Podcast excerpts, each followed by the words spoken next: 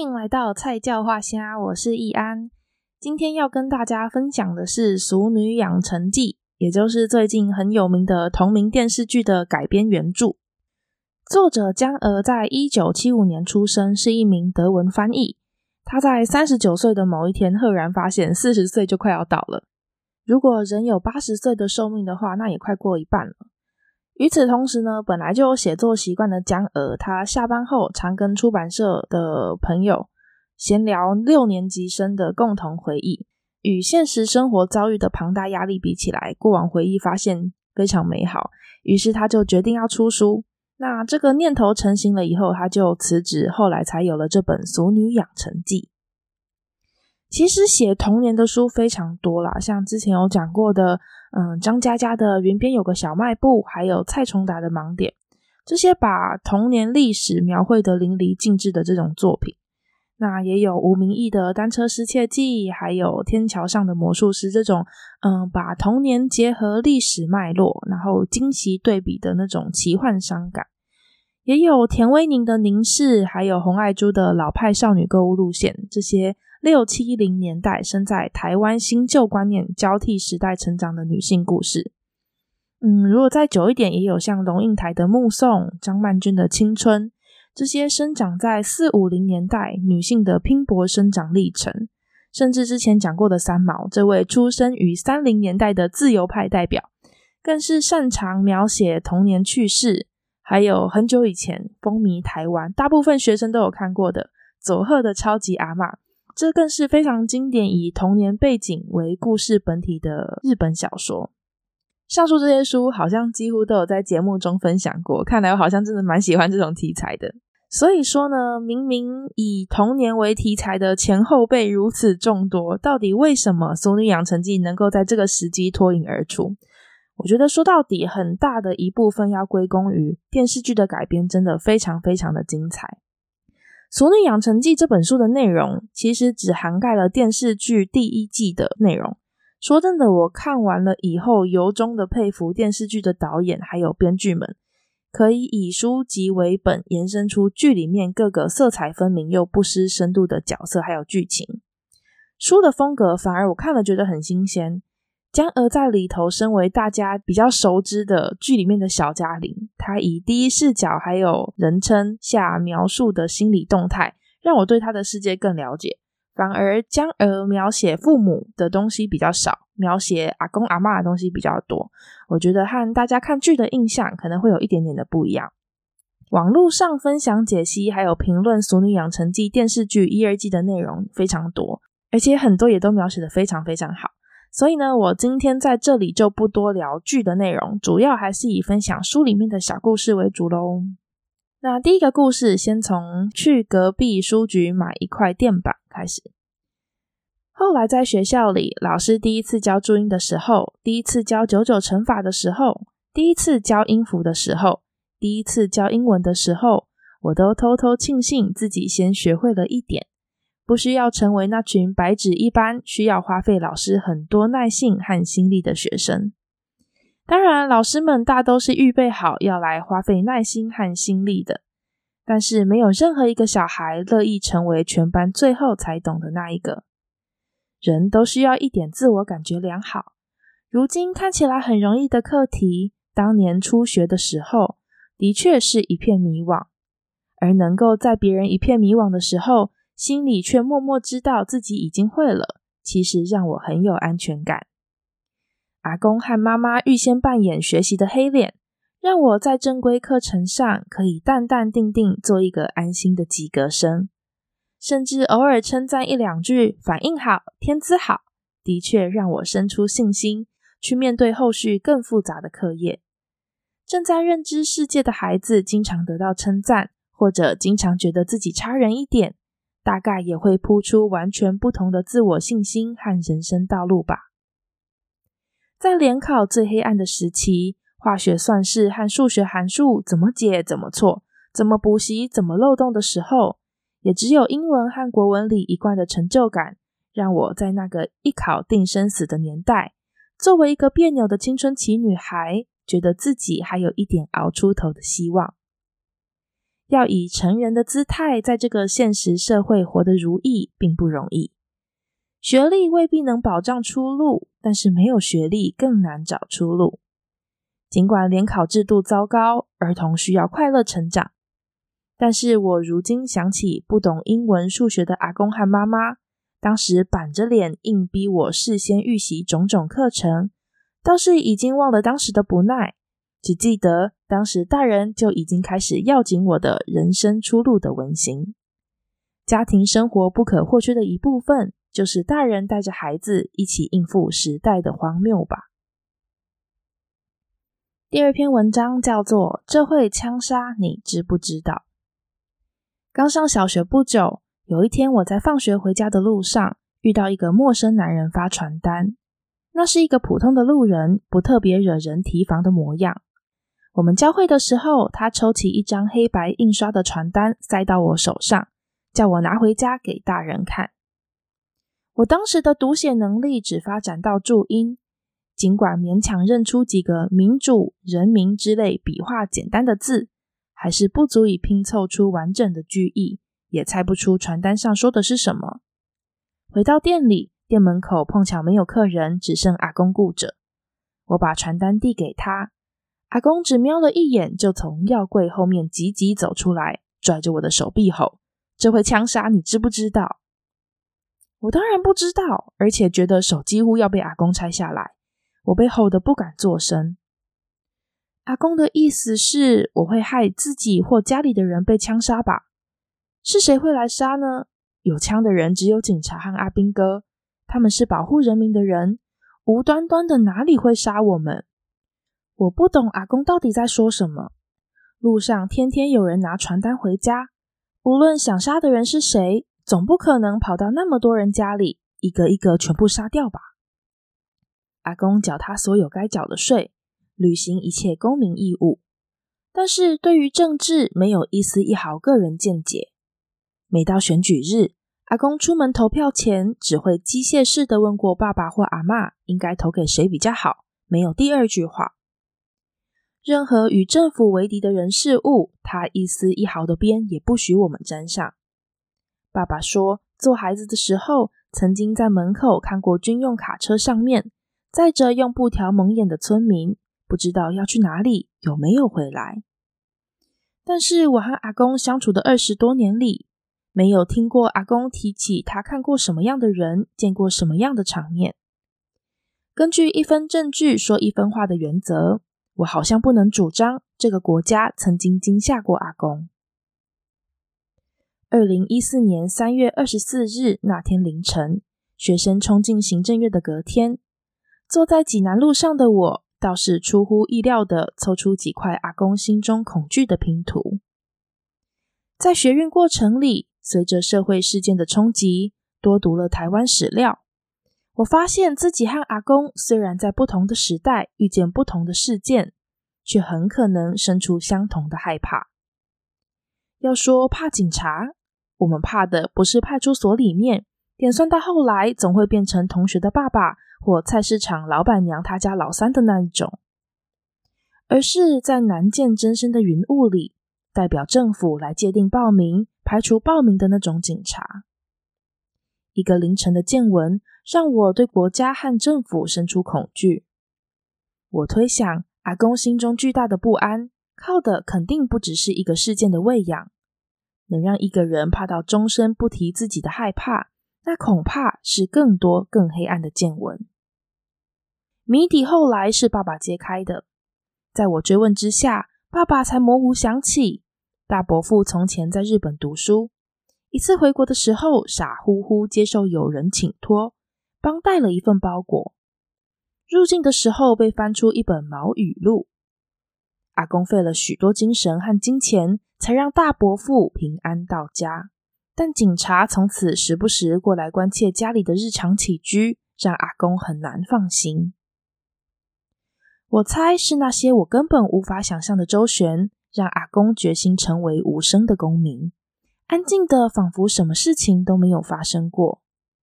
只是在那个时空背景下，他的沉默反而为自己打上一盏探照灯，成为我的历史舞台上说出最多故事的那一个。下一个故事叫做亮起来的房间。逢年过节和寒暑假特别令人期待，因为叔伯姑姑们会带着小孩回老家来，餐桌上会多出好吃的菜，堂表兄弟姐妹也会和我分享他们的零食。平常被规定的死死的作息，因为家里有其他人出现，难免受到影响，可以堂而皇之的晚睡看电视。做了什么坏事，爸爸妈妈也会因为牵涉到别人的小孩罚得轻一点。不过最让我感到松一口气的是，平常那些黑暗的房间终于可以亮起来，有人能一起来点亮二楼的灯，真是太好了。老房子平日无精打采，终于能盼到几天灯火通明的日子，连空气也振奋起来。阿公阿嬷当然开心，尤其是阿嬷，我感觉得到她的快乐。年纪还小不必负担工作责任的我，和年纪大了可以随意翘班的阿嬷，共享的日常比任何家庭成员都多。每一天我听她抱怨姑姑的婆家不够慷慨，担忧大伯的营收，苦恼该怎么安排叔叔的人生。她烦恼我也忧愁，她愤怒我也不平。所以当她的脸忽然明亮光彩，步伐特别有劲的时候，我便知道他所挂念的子女们回家来，令他异于平常的快乐。我曾经以为阿嬷的盼望也是我的盼望，她盼望家人回到身边，有人陪她说题记话，而我盼望的是新鲜的生命力。这两件事往往同时发生，让我误以为是同一件，以为为他带来快乐的家人也是为我带来快乐的家人。相聚太美好，便显得平日的生活像是次要的、无聊的、暂时的等待。我和阿嬷一起期待着团聚的美好，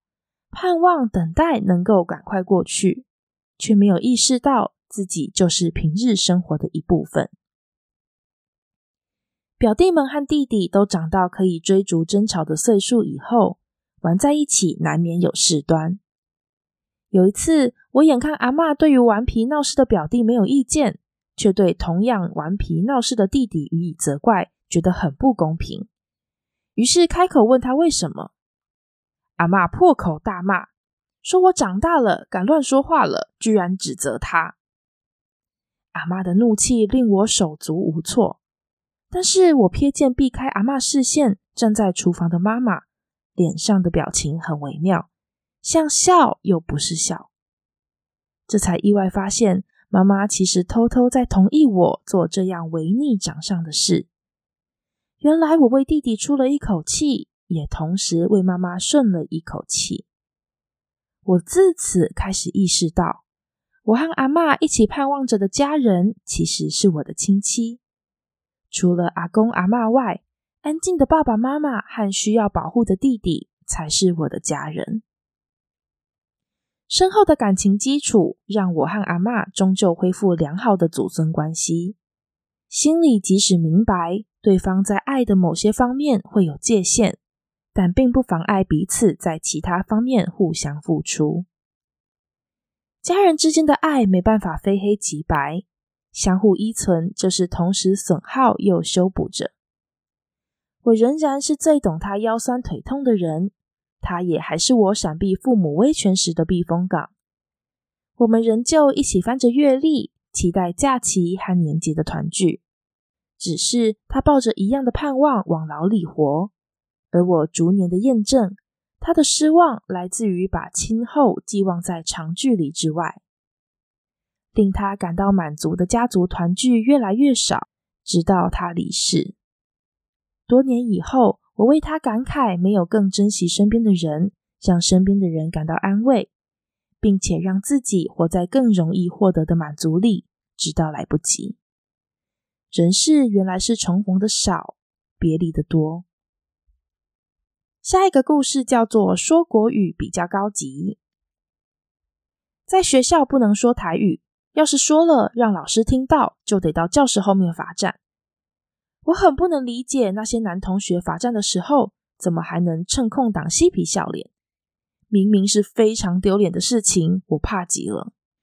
刚上小学那一两年稍微紧张一点，家里没有人能教我国语，主要还是看电视乱学，在学校硬说吃欧龟壳也要变成吃芋头糕，自己掰的心虚，老师听见也浮现飘忽的微笑。不知是嘉许我一心想学国语的志气，还是也发觉国语说不出欧龟壳的微妙。我想说好国语，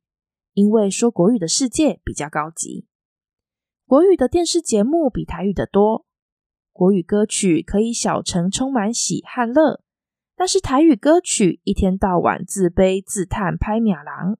穿体面的衣服轻声细语工作的人绝大多数说国语，黝黑臭汉奔波窘困的人常常说的是台语。我从来没有犹豫，自从开始上学以后，前往那个体面的轻松的明亮的世界就一直是我的唯一选项。上进心发达过头的时候，我曾经愤怒家人为什么不会说国语。如果全家都说好国语的话，我们不就可以一起当上等人了？直到有一天，我如常翻着家里的旧物堆，意外挖出一叠发黄的簿子，上面写着阿公的名字，里面全是蝇头小楷，大都是中医的诊断摘要。其中最残破，年份看起来最久远的一本，上面写着四书，是阿公少年时读书的抄书笔记，全是论语、孟子、中庸、大学的金句选录。霎时间我意识到，阿公一个国语也不会讲，但是他读过的书比当时的我读的还要多。所以事情不是像阿嬷说的和我以为的那样，有读书的才说国语。国语在台湾的确比台语高级，我知道自己观察的没有错，但是究竟为了什么原因比较高级，我却要十几二十年来靠着用国语读书，离开台语的乡镇，移动到相对国语的城市，过国语的生活以后，才有机会听闻人们用着国语分析台语是如何曾经低级了去。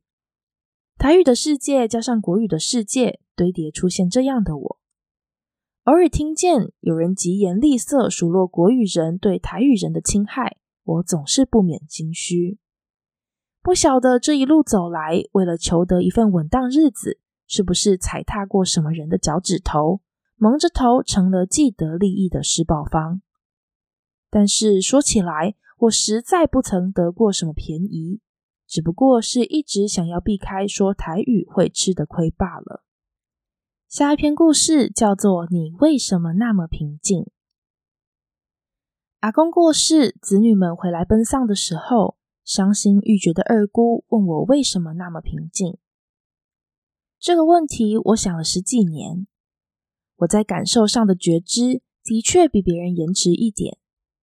即使如此，在阿公入塔甚至对年以后，二姑预想的那份哀痛从来没有发生在我身上。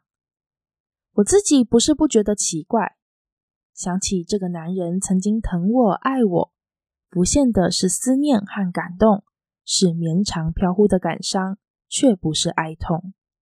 阿公早在过世之前很多年便已经开始离开我们。阿公和阿嬷老年都坐在轮椅上，起居得靠看护。每天的用餐时间，看护把阿公阿嬷推来桌边，和大家一起围着吃饭。起初阿公还能自己进食，逐年丧失肌力后，似乎连带没了食欲，吃得很少，连话也很少说。那个时候起，我已经常常感觉不到阿公了，尽管明明就坐在他身边，和爸妈聊着他的事。我喜欢故意叫他，摸他的脸，扳他的手指，能让他张开眼睛看我一眼，就觉得他还在。那时我已长大，离家工作，弟弟或念书或当兵，爸妈再怎么尽心照顾二老，多数时间还是不得不打理生意，以确保收入来源。从前是我和弟弟被期望能够自己乖乖长大，别太打扰大人的生活。后来是阿公阿嬷被期望能够稳稳活着，别太影响子孙的生活。生命的设计本身毫无恩慈，幼儿和老人需要的生活品质，绝大部分仰赖青壮阶层的照顾。这三种人各自的福祉，很多时候只能彼此消长。每个人的生活都很重要，但是没有一个人的生活能够如意，尤其在这个庸碌的时代。阿公一下以疼囝著称，我想象不出，如果自己曾经是叱咤家族的大王，乡里间尊敬的长者，兴旺药铺的经营人，保护子女的自信父亲，将要怎么面对衰老到无法自理的生活。阿公变成一个毫无意见的老人，既无要求，对外也没兴趣，偶尔发起烧来也是安静无声。一开始我放假回老家的时候，阿公听到是我，还会主动张开眼看看。渐渐的，连这种偶尔的相见也机会少了。据说阿公主动张开眼睛最久的一次是阿嬷出殡那天。看护阿妮说，大家送灵车出门，家里只剩下阿公以后，他让阿妮推他出房门。阿公张开眼睛看着阿嬷离开的方向许久，再抬头看墙上那张金婚的全家福长长的一眼，就又闭上眼睛。听到这件事情，让我庆幸阿公果然还在，尽管他已经再也不理人。某个秋天傍晚，天特别清，夕阳暖得恰到好处，我把阿公推到后院，想让他享受一下金色的阳光。太阳下山后，秋风就凉了，我发现阿公流鼻涕的时候满心抱歉，连忙带他回屋里。帮他擦鼻涕的时候，他忽然抬起头端详我的脸，我对他说，哎呦，抱歉啦，害你流鼻涕。他听了只是静静看着我，过不久又闭上眼睛。那是我最后一次和他祖孙相见，在那之后直到离去，中间那段时间很模糊，人明明还在，却仿佛不在，让我说不上来过去了多久。我出生在阿公和阿嬷人生最丰盛的时刻，我在学习拥抱生命华美的一路上，同时见证他们被迫逐一放下手上的人生资产，像是一边上小学，却又旁听着大学课程，那些我当下无法理解的知识渗透到体内，变成一颗长效药锭，一时一时的让我领悟到阿公阿嬷曾经有过的彷徨和感伤。我迈向每一个成长阶段的同时，他们也在滑向每一个老死阶段。同一件事物以欢愉的面孔迎向我，用决绝的背影离开他们。后来我明白，其中一种我小时候无法理解的东西是寂寞。每个人面对生命的尽头，有他自己最终极、最私密的寂寞。死亡对任何活人来说，从来不是一翻两瞪眼的已知，而是隐身在黝黑之中的未知。要独自走上这样一条陌生道路，没有人能不寂寞。即使有信仰，有心理准备，有旁人陪伴，那份寂寞一样夹带在血液当中，循环在七窍六腑。不得不拥抱这份寂寞，大概是我所见过阿公和阿嬷的人生中最困难的一刻。我仍然说不清，在阿公和阿嬷离世的时刻，为什么我没有肝肠俱裂，痛苦到不能自己。看着他们走向死亡的时间那么长，我至今不知道在结束的那一刻，活着的人除了吸口气继续走眼前的路，还可以有什么模样。今天要分享的最后一个故事叫做窗台上的花布帘。我小时候，窗帘不是每户人家都有的东西，在窗户顶上牵一条铁丝，拿一片机灵花布，穿洞或用衣架固定上去，有的也许车上布边，无所谓的人就随他毛。乍看起来好像只是临时用来应付一下西晒，但其实在花布晒脆了以前，那就是数年不变的日常配备。能稍微挡得住日晒的花布不会是淡雅的浅色，阳光照进来的时候，穿过花布把房间映成红色或橘黄，布面上的花朵随着风吹的韵律打出飘动的淡影，有时候正巧就落在人的脸上。在这样的屋子里，常常听到大人谈钱的事情。我年纪越大越害怕这样的房间。被花布染成红色的屋子，空气特别凝滞，却又不知道到底可以多大声喘气。一旦感受过穷的气氛，就连不穷的人也会怕穷。四年级的时候，班上转来一个新同学小齐，他的爸爸被调来附近的糖厂工作，全家一起从城里搬过来。他的制服永远白净，每天带起手帕、卫生纸。他们住在糖厂的宿舍里，进门要脱鞋。小齐的妈妈不用上班，和他一样只会说国语，讲话很温柔。我去玩的时候，会像樱桃小丸子里面的小玉妈妈那样，打开冰箱倒饮料给我喝。小齐家的窗帘也是旧的，家具很简朴，只有一台电视，而且比我家的小。我怎么看都觉得小齐家似乎并不比我家富裕，但是他从来不像我，会羡慕班长常常有新的发圈，关心哪个同学新买了自动铅笔盒。在他面前，我常常会自惭形秽，懊恼自己的穷酸相，却又情不自禁的想要亲近他，到他家玩。我很久很久以后的这些年才明白，小齐吸引我的原因是他不觉得自己穷，不觉得穷才能有生活的余裕。我在乡下过了这么多年，直到他转来，才见识到有这样和我们不同的人。当然，这和当时的政经背景有关。从容安心的父母比较容易生养出从容安心的孩子。